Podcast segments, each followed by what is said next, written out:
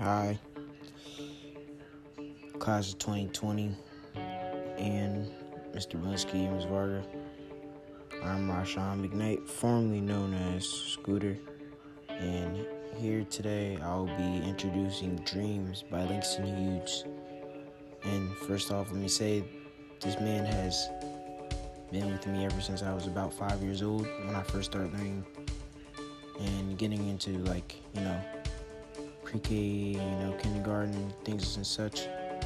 And he has left a huge mark in my life, and wouldn't happen another way without doing one of these, one of my favorite poems by this man.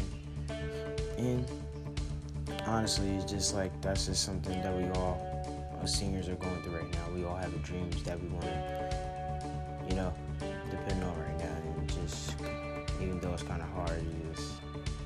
something we have to depend on.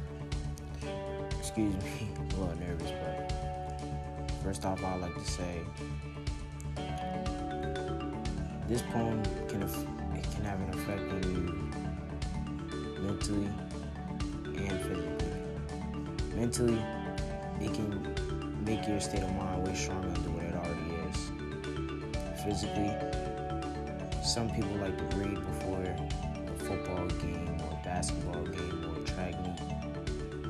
Something like this just give you that motivation, that drive, and just to go get it. Or not even with that, just maybe even just doing this, recording yourself. Some people have that pride, that courage, you know, to come up and you know talk on a microphone or your phone and present it to your class, which is very hard. They're not gonna understand that. This is why this poem is just so inspirational to a lot of people. You know, this is why I just I've chosen.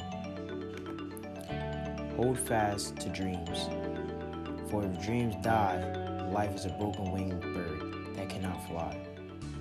Hold fast to dreams, for when dreams go, life is a barren field frozen with snow.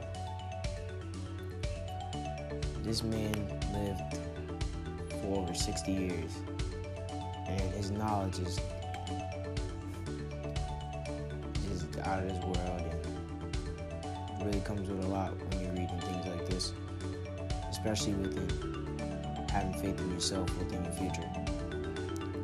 And even though it may take a lot of time, you know, and courage to do things like this, you know, just don't let it bring you down. Just keep having faith in yourself, you know, and just hope for the best. And here, speaking Shining Night.